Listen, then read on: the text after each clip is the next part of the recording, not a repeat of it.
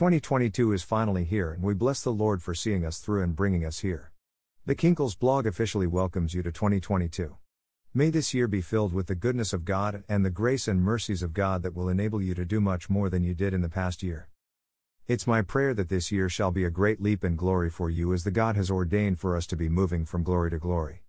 I pray that you be empowered with the strength for you to be able to carry out all assignments and responsibilities this year and be able to withstand all challenges and having done all to stand. A little advice though. Make the best of this year. Take and make opportunities. Be intentional about the year and let every single day count. Pay close attention to God and all He'd have you do this year.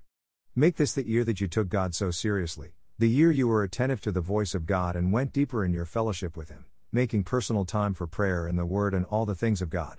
Remember the words of Pastor Mike Todd this will be your best year ever if it is your best year spiritually.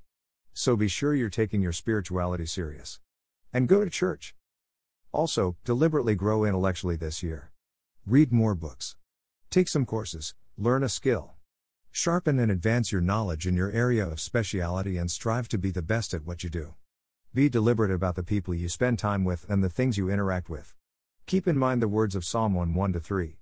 If this year will be good, it won't just happen. You have to take charge. And live it with the Lord, cause He is the one who made you and therefore has the full plan of your life. Submit to Him and take charge of your year as He leads you.